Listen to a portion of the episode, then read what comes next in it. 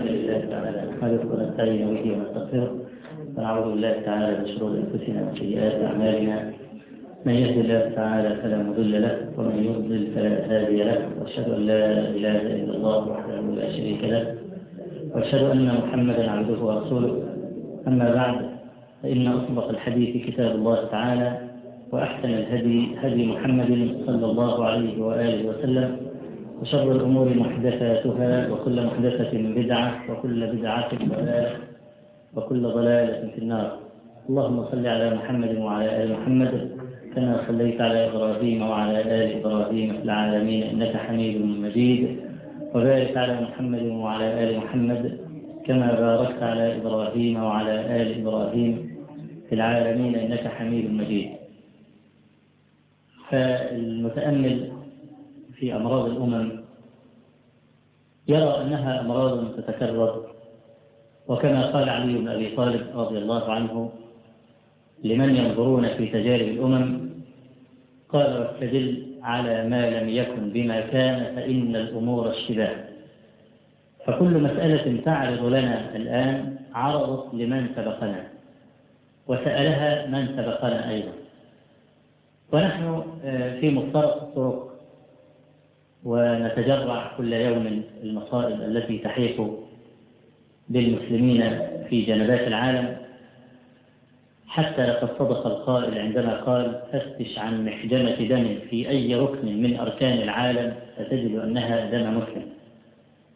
وهان المسلمون على كل أهل الأرض حتى عباد البقر وكان لزاما على من يريدون النجاة أن ينظروا في أمراض الأمم وفي عللها حتى يزيحوا عنها هذه الأمراض. والدعاة إلى الله تبارك وتعالى وأهل العلم هم أنصح الناس للأمة. فقد روى البخاري ومسلم أن النبي صلى الله عليه وسلم قال لقومه أنا النذير العريان أنا النذير العريان. وأصل هذه الكلمة كما ورد في حديث بريدة بن الحصيب عند الإمام أحمد قال صلى الله عليه وسلم إنما مثلي ومثلكم كمثل قوم أرسلوا طليعة لهم. طليعة يعني جاسوس أو عينا يتجسس على الأعداء. فبينما هو ذاهب ليتجسس على الأعداء إذ رأى الأعداء قادمين. فأراد أن يخبر قومه أن الأعداء قادمون وخشي أن يقع هو في يد هؤلاء الأعداء فخلع ثوبه وجعل يلوح به قد أتيتم قد أتيتم قد أتيتم فالنذير العريان أصله الرجل الذي يخلع ثوبه ثم يلوح لقومه من بعيد كعلامة أن الأعداء وصلوا. فالنبي صلى الله عليه وسلم يقول لقومه أنا النذير العريان. ونحن إذا أردنا أن نستلهم النصر وننظر في حالنا وهل له شبه بأحوال المسلمين قبل ذلك؟ نجد أن له شبه. سمعت المحللين لما تكلموا عن مسألة الحرب بيننا وبين اليهود قالوا إن ميزانية اليهود 50 مليار للتسليح 50 مليار دولار في العام. والمتكلم كان يتكلم عن سوريا ويقول إحنا التسليح بتاعنا 7 مليار دولار. فنحن لا نستطيع أن نحارب. بهذا المنطلق هو مغلوب حتى وإن لم يحارب. هو مغلوب إذا كانت الحسبة بالمليارات هو مغلوب لأنه أخرج الله عز وجل من الحساب. فهو مغلوب لذلك. فلننظر مثلا في أشهر الغزوات. لدى المسلمين وأشرف الغزوات على الإطلاق. وهي غزوة بدر. ومن شرفها أن من حضرها نسب إليه بخلاف كل الغزوات. فيقال فلان البدري. ولا يقال الخندق ولا التبوك ولا المؤتي ولا أي شيء من البدري. ومن فضلها أيضا أن الله تبارك وتعالى غفر وأدخل الجنة كل من حضرها. كما قال النبي صلى الله عليه وسلم لعمر بن الخطاب في قصة حاطب بن أبي بلتع لما أفشى خبر النبي صلى الله عليه وسلم الشكيد وكان خبر عسكري. النبي عليه الصلاة والسلام ناوي يغزو قريشا حاطب بن أبي بلتعة أخذ الخبر وأرسله إلى قريش وكان حاطب من خيار المسلمين. لكن كان له قرابة في مكة وكان المشركون يعذبون قرابته. حب يتخذ يدا عند قريش جميلا يعني علشان يحفظوا له الجميل ده فبدل ما بيعذبوا أهله يكف عن تعذيبه. فهداه تفكيره إلى أن يفشي خبر النبي عليه الصلاة والسلام. ونزل جبريل عليه السلام وأخبر النبي صلى الله عليه وسلم أن في امرأة تحمل كتاب حاطب بن أبي بلتع إلى المشركين وهي في مكان اسمه روضة خاص حاطب جالس ما علم الخبر الذي أتى به جبريل أرسل علي ابن أبي طالب والمقداد بن الأسود مع آخر وذهبوا وأتوا بالكتاب من عقاص المرأة من ضفيرتها وقرئ الخطاب أمام حاطب بن أبي بلتعة وأسقط في يديه إن الخطاب يقرأ بين يديه. فقال عمر يا رسول الله دعني أقطع عنق هذا المنافق إنه خان الله ورسوله. فقال حاطب يا رسول الله لا تعجل علي فوالله ما فعلت هذا كفرا. ولا خيانة ولا رضا بالكفر بعد الإيمان. لكن كان لي قرابة أردت أن أتخذ عندهم يدا يحفظون بها قرابتي. قال النبي صلى الله عليه وسلم صدق فعمر الخطاب يكرر برضه الكلام دعني أقطع عنك هذا المنافق. قال نح عني يا عمر. لعل الله اطلع على أهل بدر فقال اعملوا ما شئتم فقد غفرت لكم. وكان حاطب بن أبي أيضا كان شديد القسوة على غلامه وكان يضربه. فذهب هذا الغلام يشتكي حاطبا للنبي صلى الله عليه وسلم. وقال هذا الغلام أمام النبي عليه الصلاة والسلام والله يا رسول الله لا يدخلن حاطب النار قال له كذبت إنه شهد بدرا والحديبية. ولا يدخل النار أحد شهد بدرا والحديبية. هذه الغزوة خرج المسلمون كما تعلمون للقاء عير قريش. حتى الصحابة الذين يعني استمهلوا النبي عليه الصلاة والسلام وقالوا له يعني نحضر الخيول. ونستعد. قال لا. إن لنا طلبة هي كذا وكذا. حتى الذين أرادوا أن يذهبوا إلى عوالي المدينة أبى عليه. وقال ما كان ظهره حاضرا فليركب. المسألة كلها العير والعير. أنت عارف حاميتها ضعيفة. أبو سفيان كان معاه أربعون رجلا. بس أربعون رجلا لما يطلع لهم 314 ده يكلوه فاحنا مش محتاجين إن إحنا نطلع بالجيش كله ولا بالمدينة كلها ده هم 40 رجل وقصارى العملية كل واحد معاه مطوى وقرن عير وبتاع. ف 314 كتير. فخرج النبي صلى الله عليه وسلم للقاء عير قريش. وكان أبو سفيان أرسل إلى قريش يستنفره لنجدة العير. فلما أخذ أبو سفيان ساحل البحر وهرب أرسل إلى قريش قال لا عليكم لا تخرجوا لأن خلاص إحنا إيه أفلتنا. منه لكن أمة رأسها أبو جهل. إيه المتصور يعني؟ إيه اللي هيحصل؟ رأسها أبو جهل. فأبو جهل قال لا والله حتى نرد بدرا وتغنينا القيام ونأكل الجزور. فيسمع بنا العرب فلا يزالون يهابوننا أبدا. هنعمل إيه؟ كارت إرهاب. ونعمل منظر هناك عند بدر. بحيث إن العرب أي واحد يفكر في يوم من الأيام يدوس لنا على طرف يتذكر يوم ما خرجنا البدر اذا هي مسألة منظرة وإثبات الذات. فلم يسمعوا الرأي الرجيح بالذين قالوا لهم لا تخرجوا وخرج القوم وعلى رأسهم أبو جهل. الحرب فرضت نفسها. قال الله عز وجل كما أخرجك ربك من بيتك بالحق وإن فريقا من المؤمنين لكارهون. يجادلونك في الحق بعدما تبين كأنما يساقون إلى الموت وهم ينظرون. وإذ يعدكم الله إحدى الطائفتين أنها لكم وتودون أن غير ذات الشوكة تكون لكم ويريد الله أن يحق الحق بكلماته ويقطع دابر الكافرين. الله عز وجل وعد المسلمين بطائفة من الاثنين لكن لم يعين أي طائفة منهم. خرج المسلمون يريدون العير وهذه هي الطائفة الأولى. الطائفة الأولى اللي هي العير. الطائفة الثانية هي النفير اللي هي الحرب. فهو وعدهم إنكم هتنتصروا وتاخدوا واحدة من الاثنين. إذا ظفرتم بالعير هتاخدوه إذا وقعتم في النفير هتنتصروا فبعد ما أفلتت العير الصحابة خارجين من الأصل يحرزوا العير. فلما أفلتت العير علموا أي الطائفتين أراد الله. وهي النفير أراد الحرب. فأول ما وقعوا في الحرب وتورطوا بقى في المسألة بدأوا يراجعوا النبي عليه الصلاة والسلام. طب إحنا مش مستعدين؟ طيب ادينا فرصة نرجع نجيب السلاح. طب نرجع نجيب الخيول. طب الجماعة الفرسان اللي هم زي الطيارات المقاتلة الآن طب دول بدل ما هم قاعدين في المدينة ما نطلع طالما هنحارب. يجادلونك في الحق بعدما تبين.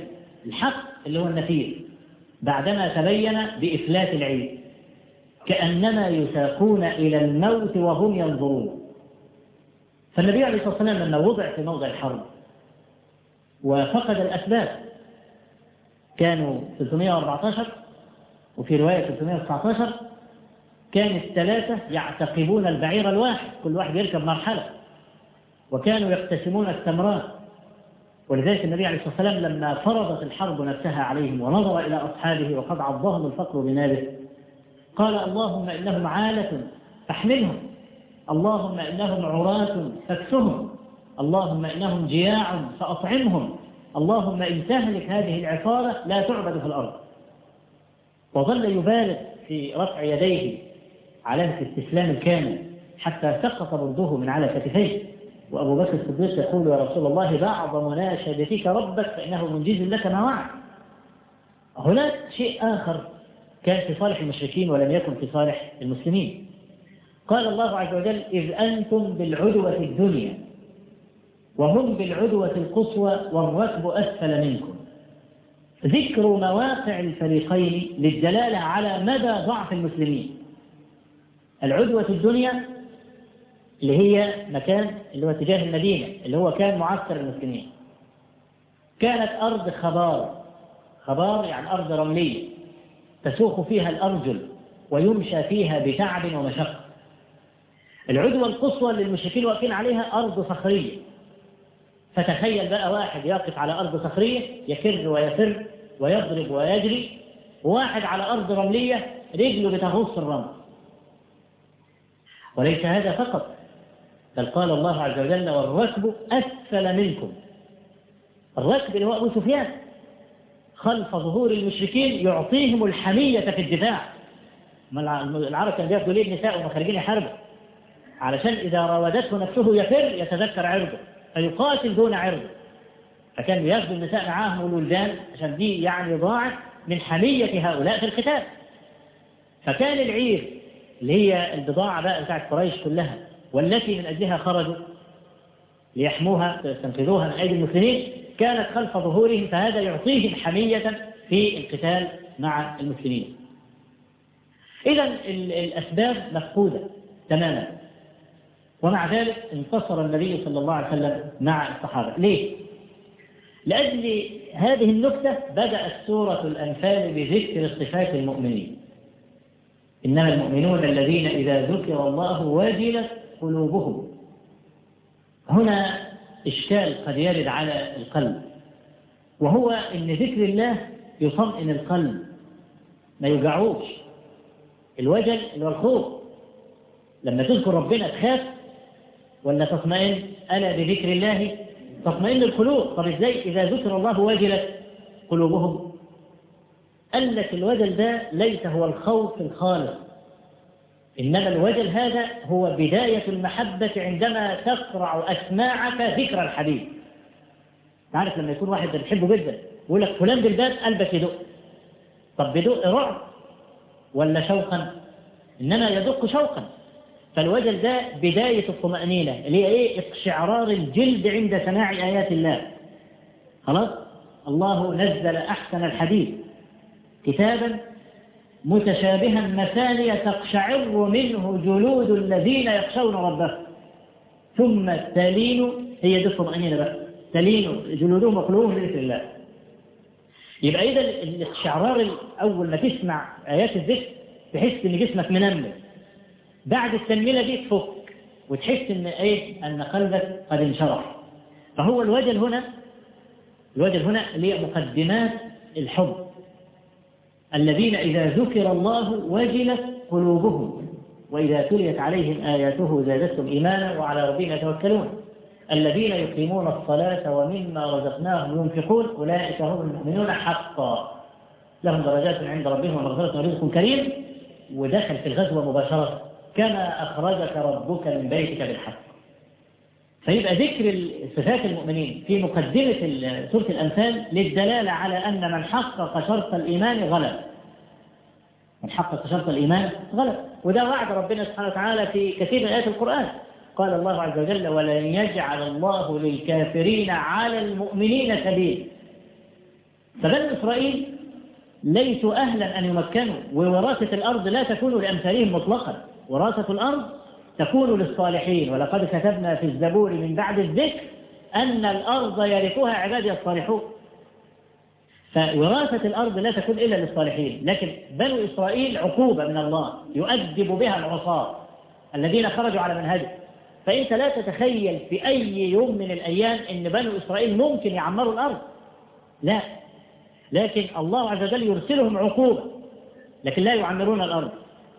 متى يعمرون الأرض إذا رجعوا لشرط الإيمان اللي إحنا بنطالب الجماهير أن يرجعون إليه مرة أخرى أن يرجعوا إليه مرة أخرى.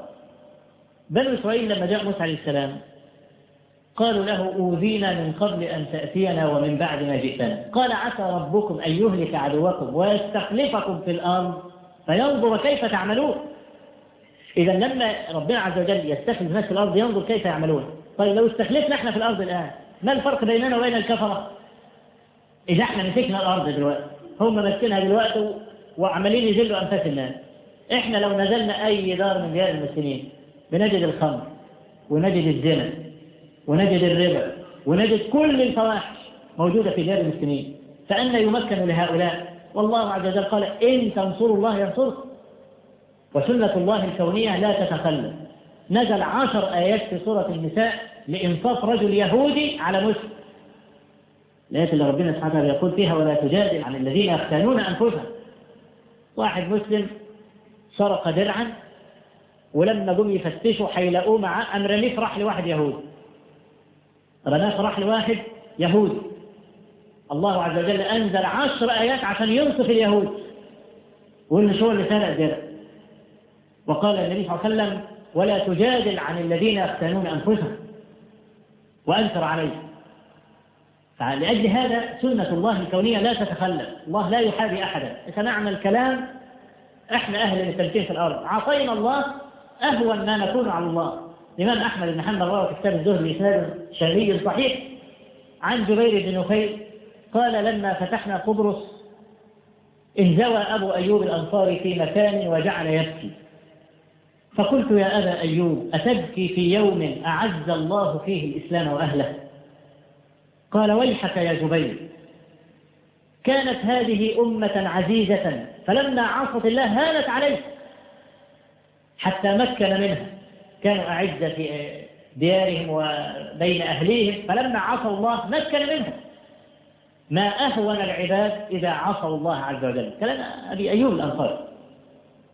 فالإيمان شرط إذا حققناه ورثنا الأرض. فلما بنو إسرائيل كانوا يعني مطيعين ولموا الدور ربنا عز وجل مكن لهم. قال وأورثنا القوم الذين كانوا يستضعفون مشارق الأرض ومغاربها التي باركنا فيه. وتمت كلمة ربك الحسنى على بني إسرائيل بما صبروا ودمرنا ما كان يصنع فرعون وقومه وما كانوا يعرشون. لكن هؤلاء نكثوا. نكثوا وبدلوا فأذلهم الله عز وجل ومزقه في الأرض. ومزقه في الأرض. آخر تقرير عن موسى عليه السلام في بني إسرائيل أنهم فسقوا. آخر تقرير قاله موسى عليه السلام ومات بعدها أنهم فسقوا. قصة دخول قرية الجبارين في سورة المائدة. لما قالوا اذهب أنت وربك فقاتلا إنا هنا قاعدون.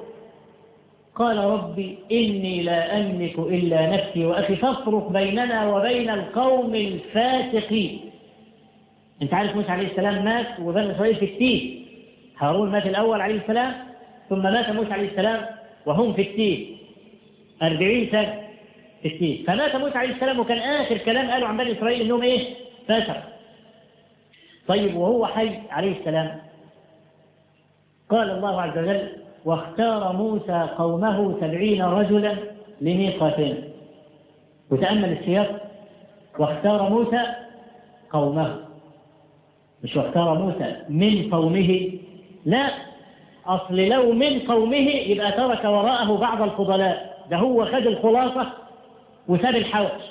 غدر سابهم وراه وخد أحسن سبعين في بني إسرائيل اللي هم يستمطر بدعائهم القصر أو نجعل ربنا يوم المطر نزل على طول. الجماعة الخلاصة دول السبعين دول أول ما وصلوا لميقات الله قالوا يا موسى لن نؤمن لك حتى نرى الله جهرا. هم دول أحسن سبعين هم دول الخلاصة أحسن سبعين. موسى عليه السلام قال فيهم إيه؟ قال أتهلكنا بما فعل السفهاء منا؟ يبقى أحسن ناس في إسرائيل إيه؟ سفهاء. طب الغجر اللي سابهم ورا؟ عبدوا العز ها؟ عبدوا العز يبقى أحسن سبعين خدهم. قالوا لن نؤمن لك حتى نرى الله جهرة واللي سابهم وراه عبدوا العز يمثل لهؤلاء لا يمثل لهم قطعا. والمسألة كلها مربوطة بإيه؟ عسى ربكم أن يهلك عدوكم ويستخلفكم في الأرض فينظر كيف تعملون.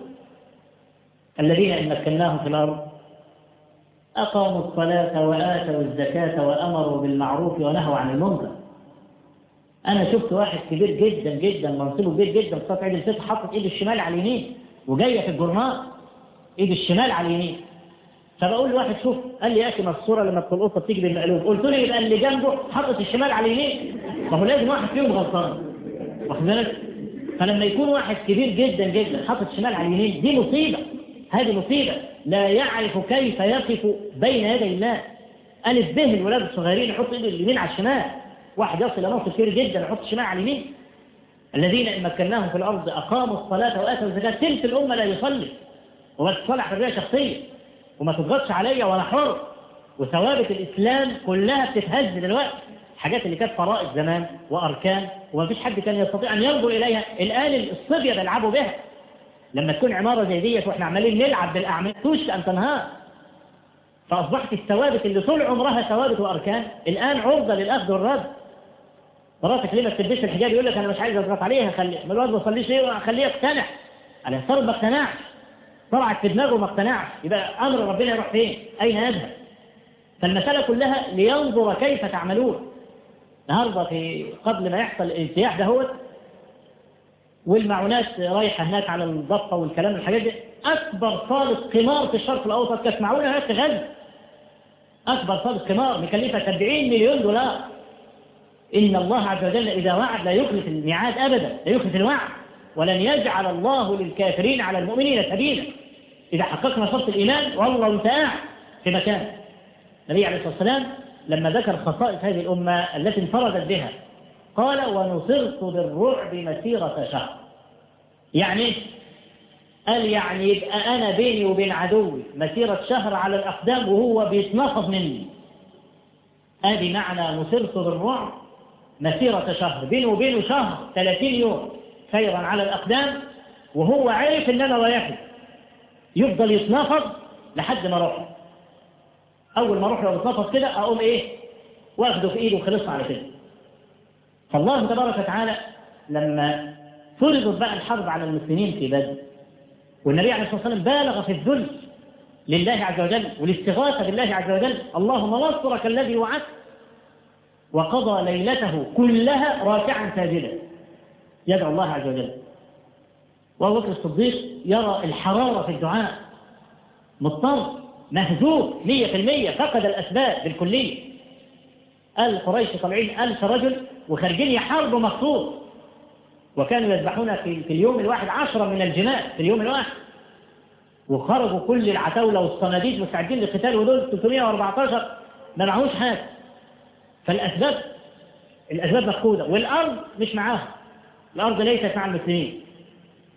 فما بقي إلا الله وكفى به. أول ما النبي صلى الله عليه وسلم دعا وبالغ في الدعاء تبسم. وقال يا أبا بكر أبشر. ها هو جبريل نزل معتجرا عنامته راكبا فرسه عليه لأمة الحرب. لأمة والدرع درع الحرب كان زمان. يلبس إيديه دي لازم يحطها حديد. عشان إذا حد ضربه بالسيف الحديد يستقبل السيف وإيده ما تتقطعش عشان يعرف يحارب. دي اسمها اللقمة. والبيضة الخوذة اللي بتتحط على الدماغ. إذا كان بيحمي دماغه ويحمي إيده. قال ها هو جبريل نزل معتجرا عمامته راكبا فرسه عليه لأمة الحرب. إذ يوحي ربك إلى الملائكة أني معك. فثبتوا الذين آمنوا. سألقي في قلوب الذين كفروا الرعب فاضربوا فوق الأعناق واضربوا منهم كل بنان. ليه؟ ذلك بأنهم شاقوا الله ورسوله. يعني صاروا في شق والله ورسوله في شق فحادوا الله تبارك وتعالى. ودارت راح الحرب وقتل سبعون صنديدا من صناديد المشركين. وكان يوما فاصلا في حياة المسلمين. ونصره الله عز وجل مع تقديم الأسباب. ولذلك ربنا قال إيه؟ وما النصر إلا من عند الله. والعلماء بيقولوا إن نفي الاستثناء يفيد الحصر. ما وإلا. وما النصر إلا من عند الله. مما يدل على إن إحنا أسباب. والذي بين ذلك تبارك وتعالى قال وما رميت إذ رميت ولكن الله رمى.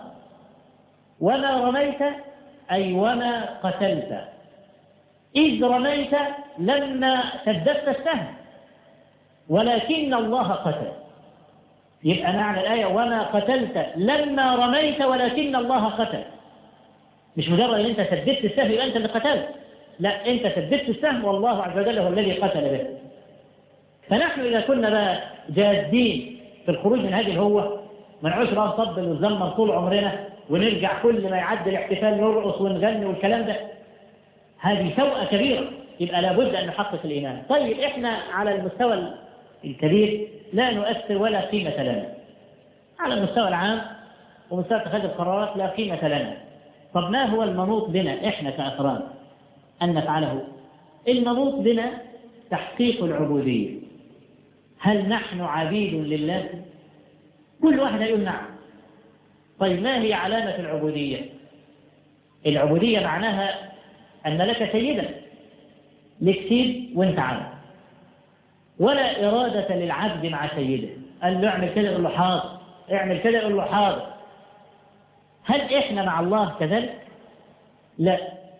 نحن لسنا كذلك مع الله عز وجل. لنا أراء وأراءنا مناقضة لأحكام الله. يعني مثلا الأشياء اللي دائما على طول راتبة كل يوم عشرات قدامي أنت يا ابني جاي ليه يقول لك أبويا حلف على أمي بالطلاق إذا ما حلقتش دقني لا يطلق أمي طيب اللحية مثلا كحكم جزئي. كحكم جزئي. حكمها إيه؟ أنت مذهبك إيه؟ شافعي حنفي مالكي حنبلي. أي مذهب من المذاهب تقول لي أنا مذهبي كده؟ أقول له إمام المذهب وجماهير العلماء في المذهب قالوا إن حلق اللحية حرام. ده كلام نهائي. لم يفتي جواز الحلق إلا كسي وعوي وثالث ما فيه خير. الجماعة المتأخرين اللي عمالين يترخصوا في غير موضع الركن لكن أنت لو عايز تقول أنا مذهبي كذا كذا أنا هجيب لك كلام عالم المذهب وعلماء المذهب. خلاص. النبي عليه الصلاة والسلام قال اعفوا اللحى وقص الشارب وخالفوا اليهود والنصارى. كلام واضح إن ده في مخالفة اليهود والنصارى. يطلع بقى اللي ما بيفهمش حاجة ويقول لك إزاي طب ما شنودة ملتحي والحكام الفلاني ملتحي وعلان ملتحي والكلام ده.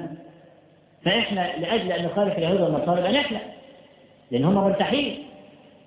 فنقول يا جماعة كلمة اليهود ده اسم علم على جنس النصارى اسم علم على جنس أنا لما أقول مثلا يا أيها الرجال الرجال دي تشمل مين؟ كل الرجال جنس الرجال. فكل من يصلح أن يقال فيه رجل فهو إيه؟ مخاطب إيه؟ بهذا النداء. النساء الحيوانات الجماد اسم علم على جنس من الأجناس فالنهاردة لما إحنا بنقول اليهود النبي صلى الله عليه وسلم قالش الحكامات ولا قال حاجة قال اليهود جنس اليهود. طب اليهود ملتحين بهذا الاعتبار؟ طب النصارى ملتحين؟ مين اللي من تحت النصارى؟ ده ده ما بتلاقيش حتى في القصص ما يلتحيش إلا الإيه؟ إلا الراجل الكبير اللي هو شاب. تلاقيه هو الملتحي لو لقيت ولد شباب كده لسه قسيس كده ومربي دقن يبقى متعصب جدا وملتزم. إنما الغالب على القصص إن ما بيلتحيش إلا غير العجوز. كبير. وأنا اقصد العجوز. قصدا يعني العجوز ده أصلا يقال على المرأة يعني. واخد بالك؟ فغير العجوز منهم ده هو اللي بيلتحي إنما النصارى أدي إحنا شايفينهم رايحين جايين في العالم كله في أمريكا كلها وأوروبا والكلام ده دول كلهم نصارى حد فيهم ملتحي يبقى النبي صلى الله عليه وسلم لما قال خالفوا اليهود والنصارى لا زال هذا القيد موجود. فبيقول لك خالف عشان تبقى عزيز أنا عايز أميزك. والنبي عليه الصلاة والسلام ميز المسلم عن الحيوانات وعن الطيور وعن الكافرين. فقال لك لما تيجي تصلي لا تنقر نقر الديك ما عليه عشان أنت أحسن من الديك ها؟ قال لك نهى عن افتراش الكلب وعن بروك البعير وعن احتفاظ الثعلب. كل ده أنت ما تعملوش. ليه؟ حتى لا تسبب هذه الحيوانات. في الكافرين قال لك ما تسبيش الكافرين ابدا حتى في الشكل والسم لأن الشكل لما يكون متقارب بيعمل نوع من الولاء. اثنين ضباط قبل بعض. بص تحس إن إيه؟ منجذبين لبعض. اثنين شيوخ لابسين عمة وكاكولا تلاقيهم منجذبين لبعض.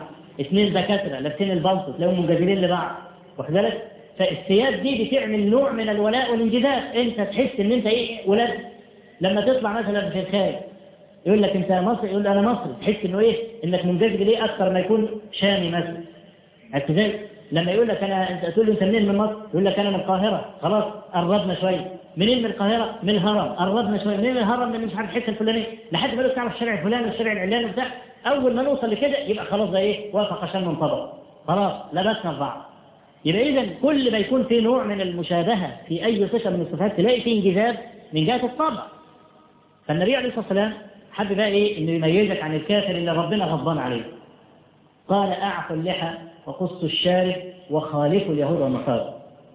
فاليهود والنصارى بهذا الاعتبار كلهم حلقين. فإنت لما بتعفي لحيتك يبقى أنت خالفت اليهود والنصارى. خلاص. طيب. غمضنا وفتحنا لقينا كل اليهود والنصارى مربين دول. اتورطنا كده. هنحلق إحنا بقى؟ وقال لك خليفة اليهود والنصارى. إحنا بنفترض افتراض نظر صباحنا الصبح لأن كلهم عن بكره تبين مربين دول. نعمل إيه إحنا بقى في العملية دي؟ قال لك لا ما نحلقش بقى. طب ليه؟ قال لك لأن اللحية دي من سنن الفطرة كما جاء في صحيح مسلم. من سنن الفطرة. وسنن الفطرة معناها القدر الثابت في دين الأنبياء. لأنه مرتبط بالعقيدة مش مرتبط بالأحكام الشرعية. ما أنت عارف الدين عقيدة وشريعة. العقيدة اللي هي ما يتعلق بالله تبارك وتعالى من الإيمان به ومع أسمائه وصفاته يوم الآخر. الشريعة اللي هي جملة الأحكام التفصيلية. واحد عايز يتجوز واحد يعمل إيه؟ واحد ضرب واحد يعمل إيه واحد قتل واحد يدفع دي ولا ما يدفعش. الأحكام الشرعية العملية دي الشريعة. فسنن الفطرة جزء من العقيدة. عشان كده العقيدة بتنتقل هي شيء ثابت هو الاسلام شيء ثابت ينتقل من نبي لنبي لنبي لنبي.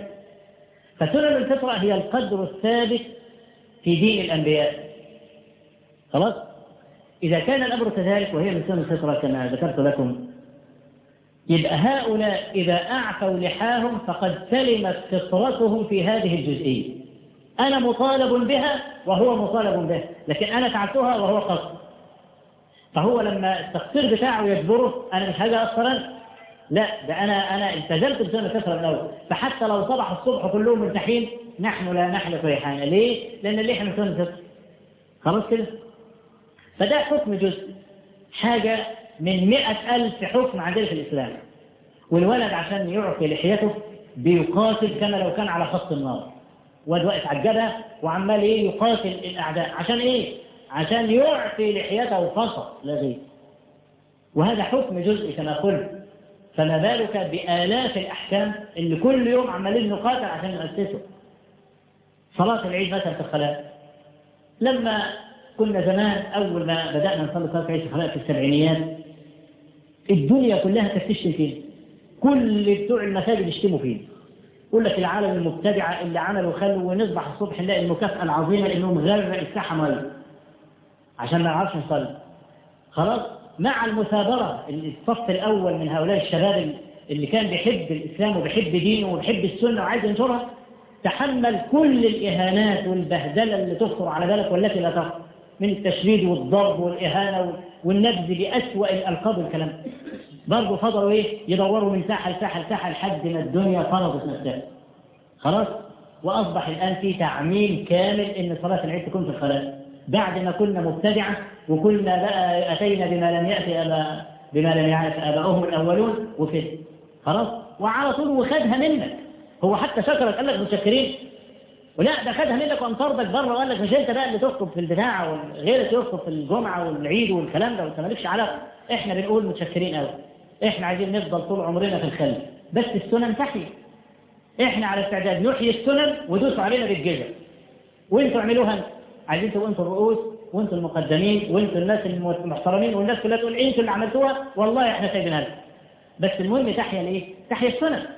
النهارده من السهل إن أي واحد يعطي لحيته دلوقتي سهل إنك أنت تعطي لحيتك تطلع في دماغك.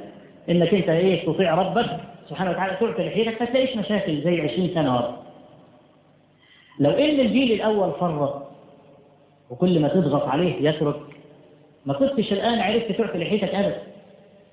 إنما إعفاء لحيتك الآن جزء من تضحيات الأولين. وهكذا كل طائفة. لابد أن تكون أمينة وتنقل هذا الدين وتصبر عليه كما نقله الأولون إلينا. ننقله نحن لمن يأتي لمن يأتي بعدنا. إحنا في الواقع إخوانا لسنا عبيدا لله لأن العبد لا إرادة له مع سيده. يقول له اعملوا الحاضر. إحنا كثير جدا من الأحكام الشرعية اللي ربنا فرضها علينا وبإمكاننا إن إحنا نعملها نحن لا نفعلها. ألا تعلم أن الله تبارك وتعالى يحب العبد إذا فعل شيئين؟ والحب يتدرج أيضا إلى شيئين في مقابل كل شيء حب. قال الله عز وجل في الحديث الإلهي من عاد لي وليا فقد آذنته بالحرب. خلاص؟ وما تقرب إلي عبدي بشيء أحب إلي مما افترضته عليه. ده الحب الأولاني. إن يقول لك افعل تقول له حاضر. افعل وجوبا. تقول له حاضر سأفعل. خلاص؟ إذا عملت كده تأخذ الحب الأولاني اللي هو الأساس. خلاص؟ ولا يزال عبدي يتقرب إلي بالنوافل حتى أحبه. ده الحب الثاني بقى. اللي هو سيجني به الثمرة. ثمرة الحب كله. فإن أحببته الحب الثاني كنت سمعه الذي يسمع به وبصره الذي يبصر به وإلى التي يبطش بها ورجله التي يمشي عليها. ولئن سألني لأعطينه ولئن استعاذ بي لأعيذنه نضرب مثل ولله مثل الأعلى أنت راجل صاحب شركة قلت عايز عامل عشان يكنس ونظف ويعمل الكلام ده. نظير أجر معين 150 جنيه في الشهر. جاء العامل ينفض السجاجيد وبتاع والشبابيك والكلام ده وتديله 150 جنيه. أول ما يجي يقول لك مثلا والله يا حاج أنا تعبان والدخان والتراب وبتاع. يقول أنا ضغطتك على إيدك مش أنا متفق معاك تيجي تعمل كل الكلام ده 150 جنيه؟ ما تنطقش خلاص؟ العامل ده ذكي وراجل بيفهم. من خلال بقى مراقبته بقى للمدير بتاعه.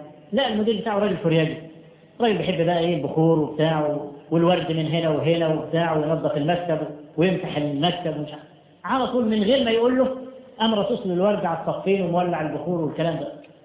فأول ما يجي يقول له والله يا سعاده الباشا أنا تعبان وبتاع والولاد مرضى ومش عارف يقوم يديه يديله ليه؟ هو ما خدش العصر إلا لما عمل الذي لم يؤمر به. خلاص؟ ولذلك إحنا بنقيس التزام الملتزم مش بالفرائض بالنوافل. عايز تعرف واحد ملتزم ولا مش ملتزم؟ انظر إلى نوافله ولا تنظر إلى فرائضه. إذا كان مثلا بيصوم اثنين وخميس وثلاث أيام من كل شهر أو يوم ويوم أو الكلام ده ده ممكن يضيع رمضان؟ مستحيل. لكن ممكن يصوم رمضان ويضيع أيام القمرية؟ وما يصومش بعد كده خالص ممكن ولا مش ممكن؟ ممكن. لكن مش ممكن يكون بصوم التطوع وضيع رمضان. طيب واحد مثلا بيقوم الليل على طول ده ممكن يضيع الفريضة؟ مش ممكن طبعا يضيع الفريضة لكن ممكن يصلي الفريضة ويضيع قيام الليل؟ ممكن يصلي الفريضة ويضيع قيام الليل. فأنا لما أحب أعرف إن الإنسان ده ملتزم ولا غير ملتزم أقوم أقيسه بالنوافل اللي ربنا سبحانه وتعالى قال ولا يزال عبدي يتقرب إلي بالنوافل حتى أحبه حرف الانتهاء الغاية. غاية الحب. فإن أحببته خد الإيه؟ خد المسألة دي بالحب الثاني. من مثلا علامات الحب أو من مظاهر الحب. النبي عليه الصلاة والسلام يقول إن الله لا يضحك إلى عبد كان يسير مع رفقة فعرسوا عرسوا يعني قاموا ضاربين الخيام ماشيين بالليل ضاربين الخيام وقال لك ننام لحد الصبح. ادي معنى التعريف. فعرسوا وكان النوم أحب شيء إليه. نفسهم يوصلوا للسرير من كثر التعب والمشي. العبد اللي ربنا بيضحك له ده ما عملش كده. هم كلهم ناموا وهو قام يتملق ربه بركعتين. نفسه ينام بس قدم حق الله على حظ نفسه. فيقوم ربنا يضحك له سبحانه وتعالى. فإحنا بقى إذا كنا عايزين نرجع إلى حضرة العبودية ونحظى بهذا الحب لازم كل واحد فينا يرجع إلى بيته. فينظر أي مخالفات في البيت لابد أن يخرجها من البيت وينقي البيت من المخالفات. المجتمع ده كله عبارة عن إيه؟ أفراد. إذا استقام الأفراد ونظفوا المجتمع كله هينظر. فإنت لا ما تجيش تمسك فيما لا تستطيع وتبقى عايز تروح تاخذ إسرائيل وبتاع والكلام ده و... وأنت لا تستطيع ما تعرفش تطلع بره. وتترك ما في يدك. يبقى انت بتصنع لما لا تستطيع وتترك ما في يدك انك انت تفعله. ارجع إلى بيتك ونقي بيتك بقى من المخالفات. الأولاد. أولادنا. أكبادنا تمشي على الأرض. هم لهم رسالة؟ هل إحنا كل يوم بنأتي للأولاد ونقص عليهم قصص السالفين من العلماء والصحابة والتابعين ونبين وجوه الانتصار وجوه القوة في هذه الأمة؟ كيف انتصرت هذه الأمة وسعدت وعزت؟ لا يا إخوان. إحنا سايبين في بيتنا التلفزيون ده رب الأولاد. التلفزيون ده رب الأولاد. النبي صلى الله عليه وسلم قال كل مولود يولد على فطرة فأبواه إما يهودانه أو ينصرانه أو يمجسانه طب الأب النهارده طول النهار في الشغل والأم طول النهار في الشغل فين الأب بتاع الولد ده؟ هو التلفزيون. التلفزيون هو اللي مربيه. والتلفزيون يا أخوانا من أعظم مشاكله إن هو بيعود الإنسان على البصر على العيش. يبصر على العيش.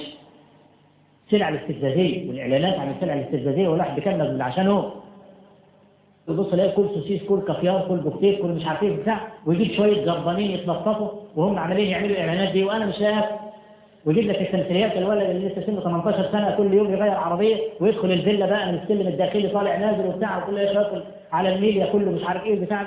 يعلم البصر. أي ولد من الأولاد لن يتعلم قيمة لما ينظر إلى هذه المناظر يبصر على العيش. أول واحد بيشقى الأب. اللي هو مش قادر يسد البلوعه بتاع الولد. الأب بيطلع بره يكافح كفاح الاطفال ومع ذلك لا يرحم ولا يشكر. لا يرحم ولا يشكر. ويبقى الولد مطالبه لا تنتهي والأب حارم نفسه. ده كله سببه إيه؟ سبب هذا الجهاز الملعون. أنت النهارده ممكن تبقى رجل غيور جدا على مراتك وما تسمحش لمراتك مطلقا إنها تكلم واحد ولا تقابل واحد. وقعدتها من الشغل مخصوص عشان ما تقابلش حد وسايبها مع التلفزيون سايبها مع العالم. هو أنت هي دي مش خلوة دي ولا إيه؟ قافل عليها بالابواب والشبابيك وسايب التلفزيون معاها عشان خاطر بقى لا أنت أجمل واحد ولا أنت أحلى واحد هتشوف بقى الأجمل والأحلى والكلام. وأنا في حياتي الدعوية رأيت الأهوال من الأسئلة التي تأتيني والمشاكل التي تأتيني.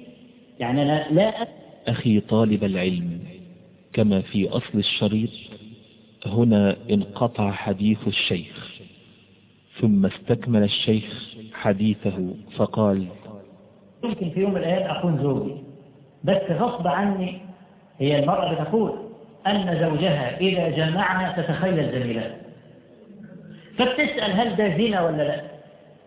هل ده زنا ولا لا؟ ده أخف حاجة عندي. أنا عندي بقى في الغميق عندي حاجات تخينة أوي. وده أخف حاجة أقدر أقولها حتى لا أخدش الحياة العامة. فلما أكون أنا رجل غيور على امرأتي أو ما أسيب لها الجهاز الملعون ده هو عشان يقعدوا بقى القبولات والأحضان وكلام الخنا والفجور والكلام ده واسيب مراتي وعيالي قدام التلفزيون. واحد ممن كان مبتلى بالبلاء بهذا البلاء بقول أنا قبل ما ربنا من عليا واشيل التلفزيون من البيت بقول لما كانت تيجي تمثيليه ولد يحضن بيت. وبنتي قاعدة جنبي. بقول ببقى عايز أعمل أي منظر. عشان إيه؟ أسوي الموضوع اقعد أشد في المرتبة والملاية واعملوا لنا شاي اعملوا لنا قهوة اعملوا لنا مش عارف إيه. قال يعني مش واخد باله من إيه؟ من الموضوع. لكن هيفضل يشد في المرتبة لحد إمتى؟ وتشد في الملأ لحد إمتى؟ ويفضل يشرب قهوة لحد إمتى؟ خلاص شرب القهوة كلها ونزل المرتبة على الأرض. واخد بالك؟ هو الأب ده مش المثل الأعلى للبنت. لما يكون أب قاعد جنب بنته وفيه أحضان وقبولات إزاي الراجل قبلها؟ كيف قبلها؟ الجزء لبعض الجوابات في كشكول المحاضرات والكلام ده البنت لما تعمل هذا الكلام الأب اللي هو قاعد يتفرج يأبى هذا كل الإباء طب النهاردة مثلا الشيء العام اللي موجود عند الجماهير قصة المتكررة رجل مثلا عرض بنت في الجامعة خلاص بنحب بعض البنت من طبقة راقية والولد من طبقة دون من الحكم الحب ما بيعرفش الحدود ولا السدود ولا الكلام ده. القصة بتقول كده إن الحب ما يعرفش السدود ولا الحدود ولا الطبقات العليا ولا السفلى. خلاص الولد حب البنت اتفق وراح يخطبها. الراجل قال له أنت مش من الانسان امشي يا ابني. أنت شكلك معفن كده شكلك في الحفل والكلام لكن عشان الولد بيحب البنت والحب لا يعرف الحدود ولا الحدود قام الولد متفق مع البنت ورايحين لمحامي وخطيبها ورايحين متجوزين ورايحين يشقوا طريقهم بقى. مش دي المعنى المتكرر في الأفلام والمسرحيات التمثيليات؟ خلاص الراجل بقى من من طبقة راقية. عارف بقى الشرطة واللواءات والبتاع؟ استعان بالشرطه واللواءات ان هم يقبضوا على الواد اللي خطف بنت؟ يجيب لك بقى المنظر والموسيقى التصويرية وبتاع والبوليس بيخبط على الباب والواد جوه مرعوب وبيبص ينص يمين ينص يمين يدور على بتاع. أنت بقى قلبك بيدق واخد بالك إزاي؟ وخلاص ويبالغ بقى هيمسكوه. فجأة الولد نط من شباك الحمام ونزل.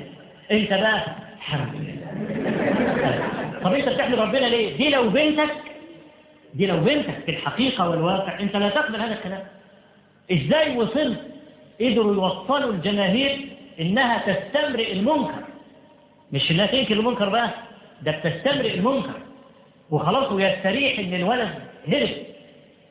مش وقعت عليه العقوبة. هو ده المعنى المتكرر في الكل. ده بيضيع الغيرة ويضيع الدين ويضيع كل حاجة. فأنا النهاردة لما أجي أقول لك يا أخي الجهاز الملعون ده لازم تشيله. وأنت رب البيت حملك تقيل عند ربنا سبحانه وتعالى.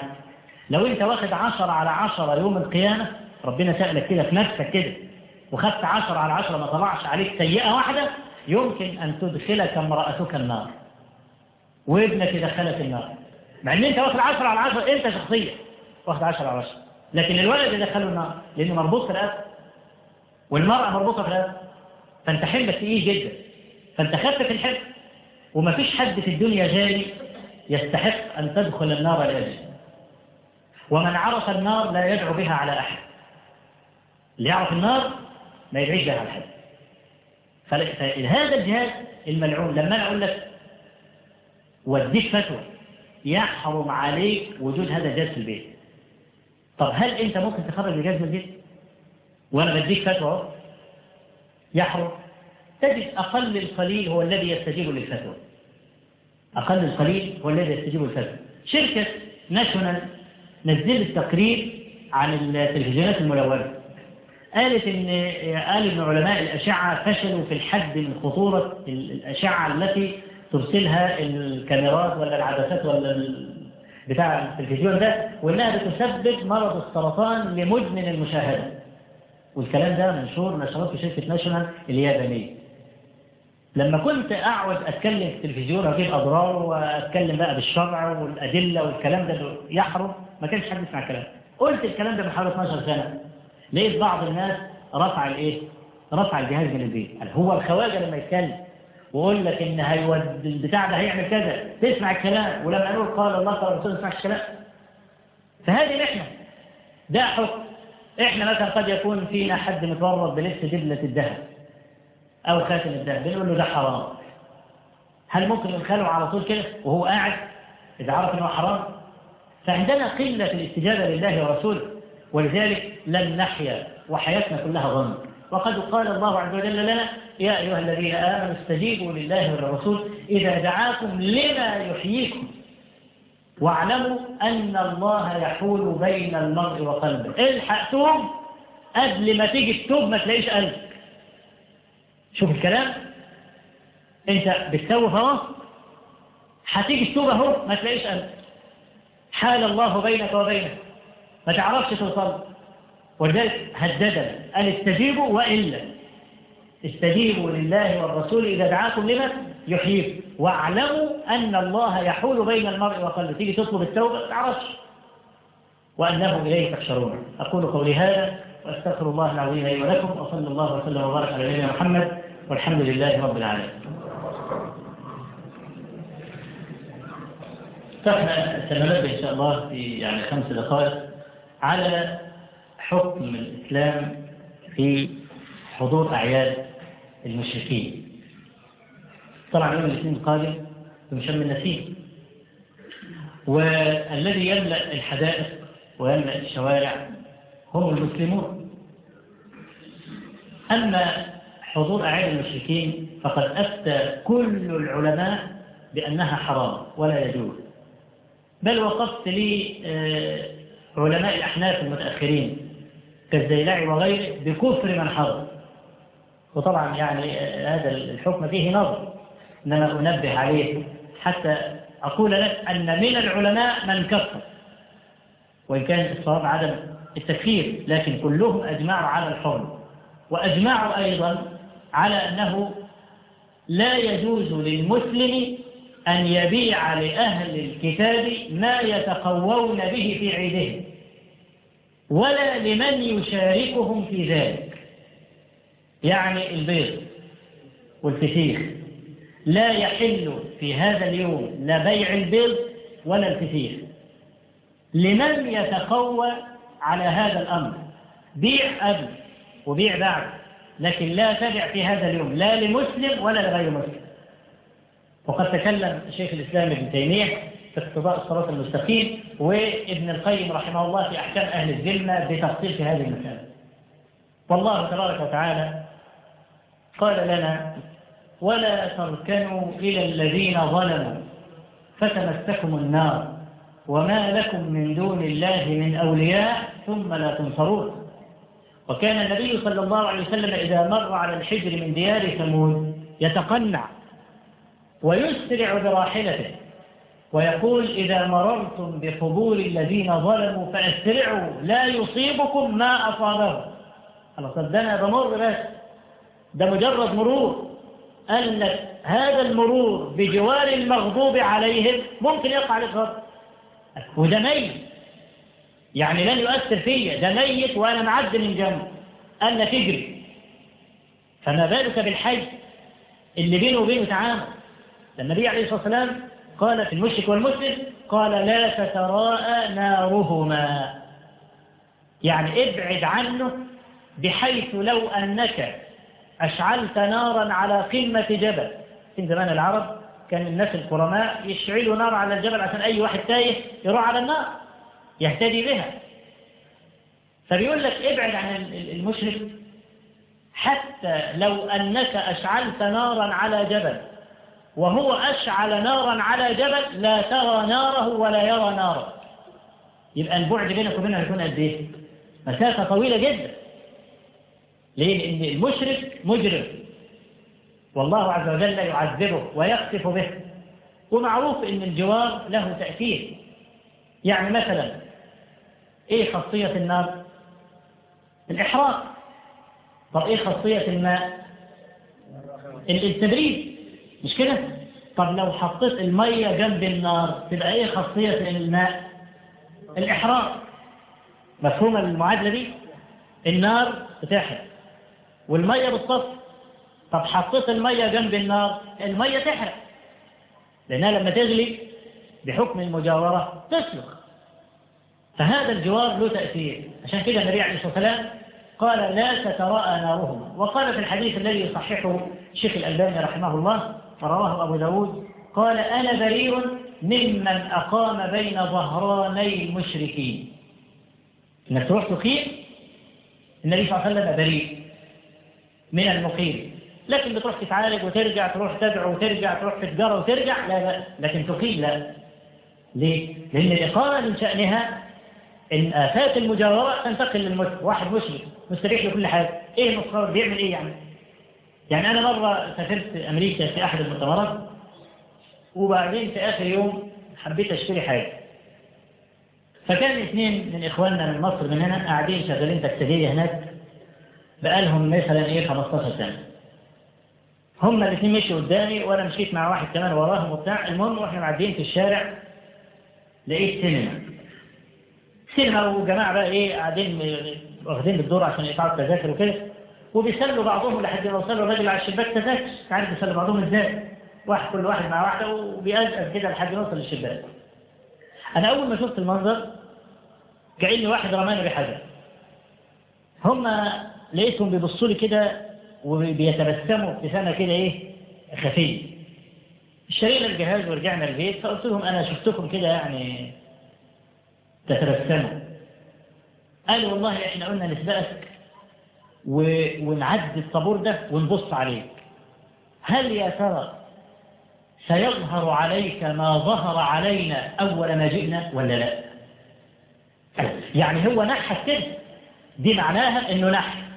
المناظر دي متكررة ومفيش مشاكل عنده لدرجة إن هو تعود عليه. لكن أول ما جه أول مرة لما شاف المنظر ده كأن رجلا رماه بحجر إيه اللي حصل بقى من مجاورة المشركين؟ لو أتى وراء هذا المنظر في بلده فلن يتنعر وجهه. ودي أول المصائب الله عز وجل لما ذكر خيرية الأمة قال كنتم خير أمة أخرجت الناس تأمرون بالمعروف وتنهون عن المنكر وتؤمنون بالله. تأخر الإيمان بالله لأن لا يتم إيمان بالله عز وجل إلا بعد كفر. لا يتم إيمان إلا بعد كفر كما قال الله عز وجل. فمن يكفر بالطاغوت ويؤمن بالله فقد استمسك للعروة الوثقى. يبقى لابد أن يكفر بالطاغوت وبعدين يؤمن بالله. أول لما يكون واحد بيبني عمارة يشيل الأول الصين والبتاع ده وبعدين يبني الأساس. فقال الله عز وجل تأمرون بالمعروف وتنهون عن المنكر وتؤمنون بالله. والنبي صلى الله عليه وسلم قال من تشبه بقوم فهو منهم ونهى عن مخالطة المشركين ونهى عن مجاورتهم فضلا عن المشاركة في أعيادهم أو في أفراحهم أو في جنائزهم أو في مصائبهم كل هذا يحرم على المسلم أن يفعله. فلا يجوز لك كرب بيت أن تسمح لأولادك أو امرأتك أن يخرجوا إلى الميادين العام ويطلب شيخ وبيض الكلام. هذا كله محرم في ديننا. وهذا فتاوى كل العلماء والذي يملأ الحدائق بكل أسف هم المسلمون. فنحن إذا كنا نريد أن نحقق العبودية لله عز وجل آدي حكم أهل العلم في من حضر أعياد المشركين. كم في المية مننا هيسمع الكلام وكم في المية مننا هيقول أنا حصوم يوم الاثنين كيوم محدد صيامه مستحب. وفي نفس الوقت يبقى أنا تعمدت مخالفة المشركين فإن أنا ما حضرتش ولا كلمة. طيب لو أنت حتى موجود في البيت ما تاكلش فسيخ في هذا اليوم. ما تاكلش بيض في هذا اليوم. كنوع من الإيه؟ من الولاء لدينك والبراءة من المشركين. كم في المية من المسلمين إذا سمعوا هذا الكلام ممكن يسمعوه؟ من خلال هذه النسبة تعرف إذا كنا عبيدا لله عز وجل أم لا. أنا أقول لكم يا إخواني أنا أعمل في يعني حقل الدعوة منذ 25 عاما. أقول بمخالطتي للناس وملابستي لهم أقل القليل هو الذي يقيم العبودية لله. لذلك العالمون بأمراض الأمم لا يستغربون على الذي يحدث للمسلمين الآن.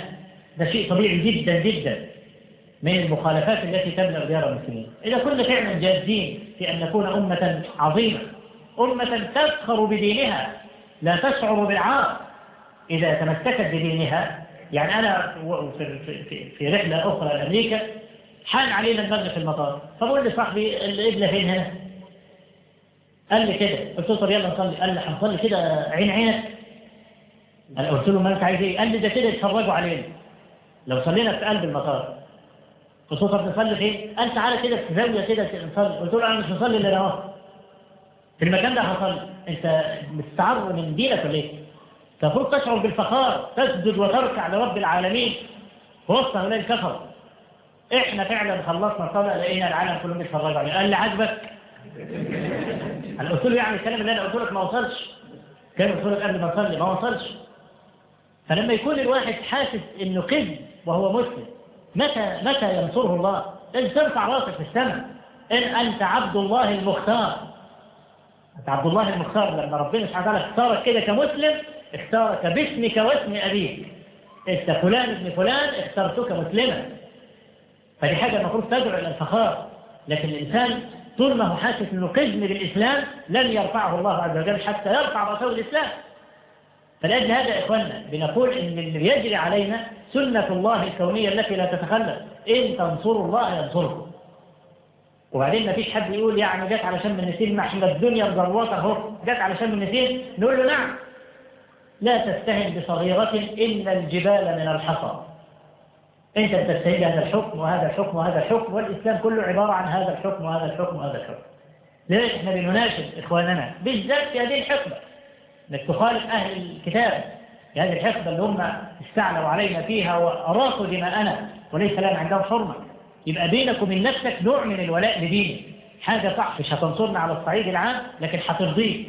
وتشعر إن أنت رجعت أزواجك إلى دينك مرة أخرى ولو في هذا الحكم الجزئي نسأل الله عز وجل أن يسددنا وإياكم وأن يغفر لنا وإياكم وأن يعبدنا وأهلينا جميعا له تبارك وتعالى. والسؤال برضه إحنا جاوبنا عليه حكم استهناء النصارى بعيادهم قلنا إن هذا من المحرمات من لا يجوز. نعم والله تعالى أخي الكريم نرجو مواصلة الاستماع إلى الشريط الثالث والأخير.